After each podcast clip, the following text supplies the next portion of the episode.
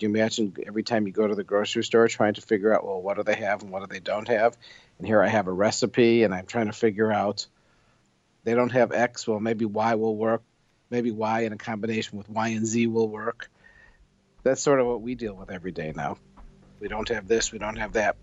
Maybe we can use this and we'll, we'll get uh, what that would. Let's put it this way. That would get the job done. Not necessarily the best, but it was something that would actually enable us to give, you know, will enable us to deliver adequate, safe care.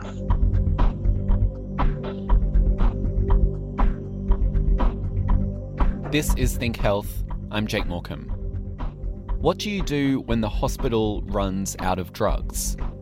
Today, we jump into the middle of the surgical theatre to find out. What are these shortages and what What medications are we looking at? Uh, we're looking at just, just about everything. Jake, we have a problem in everything from narcotics or painkillers to drugs that increase blood pressure, that decrease heart rates, to local anesthetics that freeze parts of the body. We have no class of drugs almost that's not been affected by the drug shortage. In June, the American Medical Association announced drug shortages were posing an urgent public health crisis. According to the drug shortages list from the American Society of Health System Pharmacists, there are one hundred ninety-four drugs in the states where supplies are currently falling short. James Grant, president of the American Society of Anesthesiologists, says while no area of health is left unscathed during a shortage, a lack of anesthetic drugs in particular is causing some huge anxieties. Let me give you a drug that actually is used every day in this country, and it's called hyperbaric bupivacaine. And that's what pretty much every woman that's undergoing a cesarean section gets. That's something that I can tell you today, anesthesiologists throughout the country are doing workarounds to try to make it safe for mothers delivering babies. What would clinicians then use as an alternative typically? We're doing it. We're using other drugs that aren't as good, but will, like I said, will enable us to deliver adequate, safe care. And what is adequate, safe care? Adequate, safe care is, you know, the mother's the mother's numb. She doesn't have to go to sleep. We're using other drugs that will enable us to let the mother continue to be awake. Um, is the onset slower? Yes. Is the level different? Yes. But is it safe? Of course. The most crucial time for a patient and the most dangerous time for a patient in theatres is when they're going to sleep and when they're waking up. Judy Smith is a perioperative nurse here in Sydney and says the surgical theatre is an already tense environment without the worry that the drugs needed to keep a patient unconscious could be running in short supply. We're knocking people out, we're stopping them breathing, we're then artificially ventilating them. It is, it's very high pressured. Before we unpack what causes a shortage, it's important to know that the process of sending you to sleep for a procedure involves much more than counting back from one hundred. So sedation is a spectrum. This is Rodney Mitchell, president of the Australia-New Zealand College of Anaesthetists. And quickly to clarify, in Australia, they're called anaesthetists, and in the States, they're known as anesthesiologists. And so on this spectrum, there's lighter sedation and then heavier sedation, then unconsciousness. It's also important to note that the term anaesthesia is somewhat of a misnomer, where it doesn't just mean putting someone to sleep. It actually is referring to a triad, and the triad is narcosis, analgesia, so pain relief, and sleep. But Rodney says regardless of whatever the anaesthetic drug, or wherever on the spectrum of sedation, with anaesthesia, there's always need for the utmost levels of caution. When you make somebody unconscious, that's a serious thing to do. And when someone is having their, you know, abdominal cavity opened up or their chest cavity opened up, or I mean, that, that's a major physiological stress. That requires not just the anaesthetist, the one who administered the anaesthetic, but a whole team, the perioperative and intraoperative. The perioperative team are the ones who care for the patient before and after surgery. And in perioperative nursing, there are four main roles. We have the anaesthetic nurse, which assists the anaesthetist. We have instrument nurse, which uh, assists the surgeon. We have a circulating nurse, otherwise known as a scout nurse, who kind of manages the room. And then we have a, what we call a P A C U nurse, post-anaesthetic recovery room nurse. These roles aren't necessarily limited to just one person either, where there could be multiple people overseeing the same thing. The same goes for the intraoperative team, the practitioners in the theatre at the time of surgery, who oversee a lot of the monitoring that's taking place. Well, we've got a lot of monitoring. I mean, at any one time, we would be monitoring, I'm going to say, you know, fifteen variables. Most monitoring is done today through non-invasive measures of your vitals, your blood pressure, your heart rate, but also things like the amount of anaesthetic that's going into your body. So you have to be monitoring your patients carefully, you have to be watching your patients, and also being skilled enough, knowledgeable enough to then manage it, like identify it quickly and then manage it. So that's even before surgery starts. And even during surgery, things can go wrong.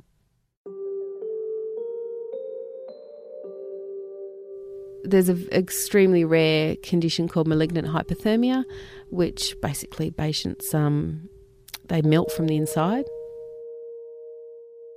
It's an endocrine response, and it's a response to a drug we call suxamethonium, which is a paralysing agent, and also they can respond to the inhalation gases that we give them. With any medicine, people can also be allergic to particular anaesthetic agents. You mean experiencing like an allergic reaction once it's been administered? Yes. What happens then? It's a little bit more difficult with under anaesthetic because once a patient's off to sleep, they don't manifest the normal, typical anaphylactic reaction like you would see in your eye that was just awake. So it's kind of like a diagnostic thing, like they can get a rash, they become harder to oxygenate, their lungs become stiff, might see some swelling. Because the surgical theatre is such an intense environment, with all those bodies in the theatre at one time, and because administering anaesthesia has so many variables, Judy says the entire team needs to be on their A game all the time and be ready for any external factors, however big or small, that may cause a disruption. Have you ever been in the hospital environment and there's a particular anaesthetic drug that hasn't been on hand? Yeah, that's happened a couple of times over the years. Yep, we've we've had shortages of uh, thiopentone, we've had shortages of remifentanil, but there is always an alternative. Judy makes an important point, and that's a shortage doesn't necessarily mean that a hospital is entirely out of drugs, because there are backups. But the process of finding alternatives can be tricky, accounting for potentially unknown allergies or determining which drug to use if everything's seemingly in short supply.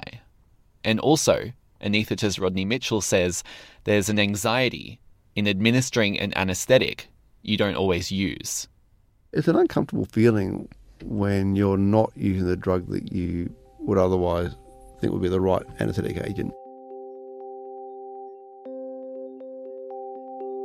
A survey from the American Society of Anesthesiologists found when practitioners were forced to weigh up their options and use a different anaesthetic during a shortage, this led to a number of scenarios. Some were using more anaesthetic drugs overall during surgery, some were using more types of drugs, and some were even dipping into older and outdated drug supplies, leaving many concerned about the implications this may have for the patient. James Grant, president of the society, says practitioners in these cases are doing all they can. How can we kind of pinpoint where, where this problem is stemmed from? We know where a lot of it stems from. Some of it's multifactorial. Halts in manufacturing are usually the cause for a sudden drug shortage. We had, you know, fifty cc bags of normal saline, which is essentially just, you know, fluid. And that was pretty much for the U S, it was all produced in a factory in Puerto Rico, which was demolished in the hurricane. pharmaceutical giants Pfizer, Bristol-Myers Squibb and Johnson and Johnson all reported some degree of damages from Hurricane Maria that hit Puerto Rico last September. The ongoing crisis in Puerto Rico is igniting fears of nationwide drug shortages. J F K Medical Center says Hurricane Maria hit hard its pharmacy department in Edison, leading to a supply shortage. Puerto Rico is home to more than one hundred makers of pharmaceuticals and medical supplies. It's been an issue nationwide for hospitals and medical professionals. So that one we know. And but the, the, what we learned from that one is pretty much all of the fifty cc bags of normal saline were produced in one factory. Sole contracts with pharmaceutical companies, Rodney Mitchell from the Australian-New Zealand College of Anaesthetists says is a problem that plagues Australia also. The hospital will sign a contract with drug provider A, and that will be the only contract to provide a certain drug. And it's, you know, that's that's a tenuous arrangement. And it's surprising how often there's a break in the supply.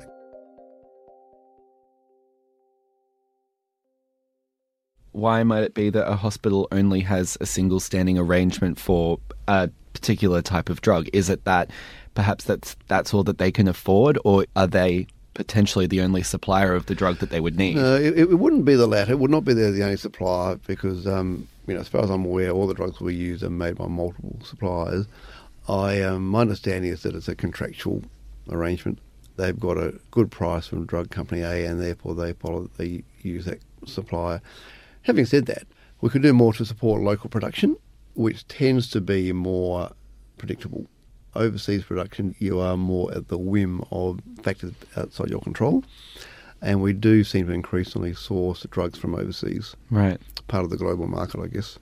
Disruption in the manufacturing process, James Grant from the American Society of Anesthesiologists argues is only one side of the story, where sole sourcing of drugs is hurdle number one. But hurdle two is getting more generic drugs onto the market. And when you say bring generic drugs into the system, what does that mean? Generic drugs, if you know, when a drug is first comes out on the market after all the research and development, we have what's called a here it's a patent. Pharmaceutical patents have raised concerns around the globe when it comes to drug accessibility. Patents offer a protection period of twenty years, where during that time, companies are legally protected from copycatting, where in pharmaceuticals, this prevents other companies from making the same type of drug in the same way until the end of that period. And then after X number of years, it goes off patent and anybody then can make that formulation. Patents in this way can then limit what's available, not only on the market, but what's available to hospitals, as other companies are legally blocked from making their own version of the same drug. And when one company has the monopoly on that drug, they're usually extremely expensive, where the price of these drugs will only go down and the legal blocking made void at the end of the patent period. James Grant argues, as drug shortages are an immediate problem, these patents have made it difficult for anaesthetists and anesthesiologists around the globe, where they're not just stopping companies from making alternatives, but preventing the potential for more drugs, period. And in particular, more drugs being available to avoid a shortage.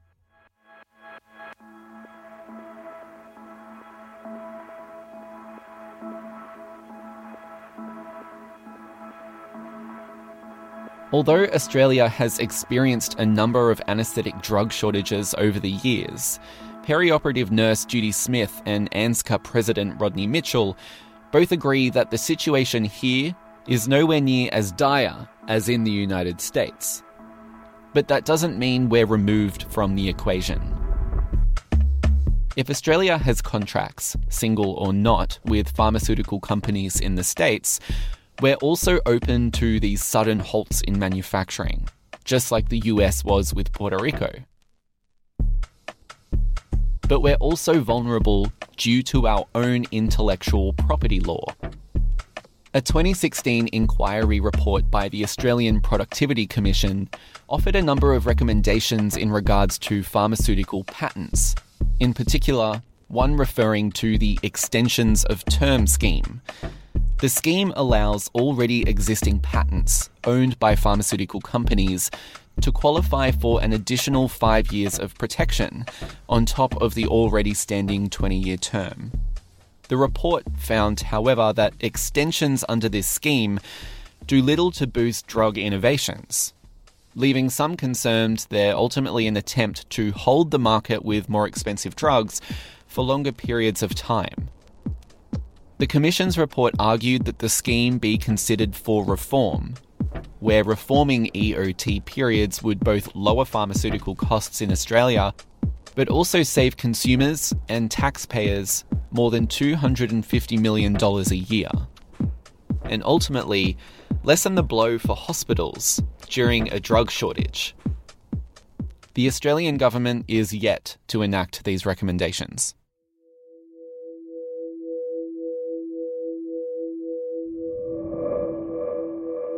While certain parts of the world are experiencing drug shortages, there are many communities around Australia running low on anaesthetists. ANZCA president Rodney Mitchell says, for one, becoming an anaesthetist is a lengthy process. There's the initial six years of medical school, followed by a two-year-long internship, with another five years of specialist training on top of that, learning about anatomy, intensive and perioperative care. So there's at least thirteen years from the beginning of study until an anaesthetist is fully qualified out in the field. But also, for those who do become certified, Rodney says they're not going to where they're needed most, in rural and remote Australia. As a nation, we have enough anaesthetists, but we do have a distribution issue. We have more anaesthetists in the city than we do in rural areas, and then we have more in rural than we do in the remote areas. So that's an ongoing issue which we are trying to address, and which the rest of society is trying to address too in many regards. And when it comes to, say, you have an anaesthetist that is working in a rural or regional yeah. community, what kind of responsibilities might they have that their urban city counterparts would not? When I was a remote area practitioner, eight hundred kays out of Alice Springs, you need to look after everything. So road trauma, people having big strokes, heart attacks, epilepsy, lots of tourists who, you know, rolled the car, people who've been stabbed. So if you've got a difficult case, you can't just, you know, send them down the road to the hot shot surgeon, because down the road is one and a half thousand kilometres away. It is more comfortable in the city, I think. Now, I say that carefully because there are plenty of people in the city who are doing really tough stuff. So, I was, you know, I'm not saying working in the city is a walk in the park, is not at all. But when you go out to the country, you do need to be prepared for the fact that you you are going to be probably working harder, doing more on call. You are on your own, and when you need extra help, it won't always be there. With fewer practitioners in these communities, a drug shortage can put even greater stress on the regional anaesthetist to make the correct informed decision when choosing from alternatives. Perioperative nurse Judy Smith says there's another opportunity here, and that's to train and allow nurse anaesthetists, one of the four roles in the perioperative team, to not only help inform that decision, but to make it and administer the anaesthetic. They're not doctors, they're nurses that are trained and specialised to become anaesthetists. The closest thing we have in here in Australia, and there's only a handful, are what we call nurse sedationists, and they're allowed to give sedation, so a bit of propofol, a bit of um, midazolam, that kind of thing, for endoscopy. So for endoscopy only. So that's kind of as far as we've got here in Australia. U K, U S and France have got them, but not in Australia. However, Judy explains there are a number of barriers in the way preventing this from happening. The ANZCA fraternity are not keen at all. Meaning the college of which Rodney is the president. To have nurse anaesthetists in Australia, even though they've been popular overseas for many, many, many, many years. Why not? I think the, the concern from the anaesthetic fraternity is around who's responsible for them. Is the anaesthetist, is the anaesthetic medical fraternity responsible for them? Are they standalone? How much responsibility do they have? At what point is, is a case too technical for a nurse anaesthetist? Will they take their jobs? Like, there's a lot of guidelines and parameters, but it's very, very successful overseas. And it, and it would be beneficial in Australia, particularly in areas where, because we're such a big country, such a remote country, where you don't have anaesthetists. In regional Australia, Judy explains that many general practitioners do train in anaesthetics. So if there is an emergency, like someone's, you know, get their leg chopped off out on the farm and you're waiting for the, you know, care flight to come in and get them, then the G P is actually trained to be able to manage that at that point in time. So there are more practitioners who could play parts of the anaesthetist role to combat the challenges of short staffing or a drug shortage. But Judy argues, even though we've seen the system work overseas, here in Australia, the idea remains on the back burner.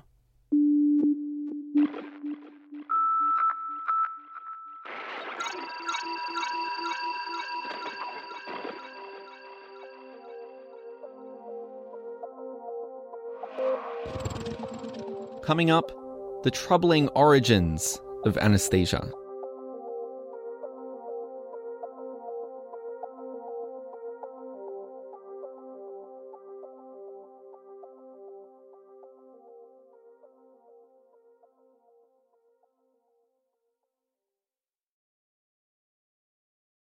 We're back with Judy Smith. Back in the eighteen hundreds, there was no anaesthetist. So the first anaesthetic that we ever got was ether. They used to like put a cloth over someone's face and then just drip ether. And the thing is, no one ever knew how much to use. So a lot of patients were given too much and died. It stinks. It's highly flammable, uh, very unstable. What and is it? Ether? Ether. It's it's a natural liquid. It's like if you if you... inhaled enough petrol, you get the same. Well, ether is in petroleum. It's one of the ingredients in petroleum. It stinks. And then in the eighteen hundreds, they found morphium. Morphium is a derivative from the poppy plant, so that's what we got morphine from. So they started using morphine to help with surgery. But there was never an anaesthetist, so it was only ever surgeons, and they used to just either intoxicate their patients or give them something to bite on. Then once ether ether came a bit minor, became a bit more popular, they decided, well, they need someone. The surgeon can't do both. He can't be doing the operation and be dripping ether in it. So they would get an assistant, and they'd often just pluck a student out of the audience, say, here, hold this mask and drip. And then they would pay this assistant money out of their own pocket for doing that. And then um, this is still kind of in that surgical environment. Yeah, when yeah. So this is back. So this surgery. is still sort of like late eighteen hundreds. Where it really took off is in World War Two. There was a, a surgeon by the name of Doctor Cryle, and he worked very closely with a nurse called Agatha Hodgins, and he would get her to do the anaesthetic-free surgery. So she, in a sense, became kind of like the first anaesthetist in a way. Like she would, or documented anyway, nurse anaesthetist, I guess you call it. So she would pop the patients off to sleep, but she she went one step further. She actually started monitoring patients. She started to watch their breathing and count their breathing and look at the kind of response patients were having to the ether. She even went around the wards at night and looked at the difference between patients breathing during the day and during the night. So she actually did a lot of research. And so they, they started to lose less and less patients because of the way lose she, was, less. she was able to monitor them. And then in the in World War Two, when they're out in the field, they actually started using the French nurses and the English nurses and U S and some Australian nurses as nurse anaesthetists. So, you know, if you watch MASH, it's often males, but really it was a lot of nurses who stepped into that role. So they were perioperative nurses who would be scrub scouting, would then be said, oh, you know, go and do the ether, go and do that. And she actually opened up a school to start training nurse anaesthetists, which are very common in America and in the U K and France. So it was her school that designed that and built that, and it's just flourished. Jumping back to ether, the anaesthetic agents that we use today Are they originally coming from some natural sort of source, or do we synthesize them? What, what's how are they made? Some are. So a lot of the inhalation agents, no, they're all synthetic. The gases, the inhalation gases. But a lot of drugs that we give patients are natural. So digitalis, which is what we use for irregular heart rates and heart rhythms, actually comes from, it's a plant. Digoxin is a brand name, and that comes from the digitalis plant. We know morphium comes from the poppy plant and opium. So a lot of drugs that we do give that are, you know, muck around with the brain are natural. That's why people smoke a lot of things. Makes sense. Yeah.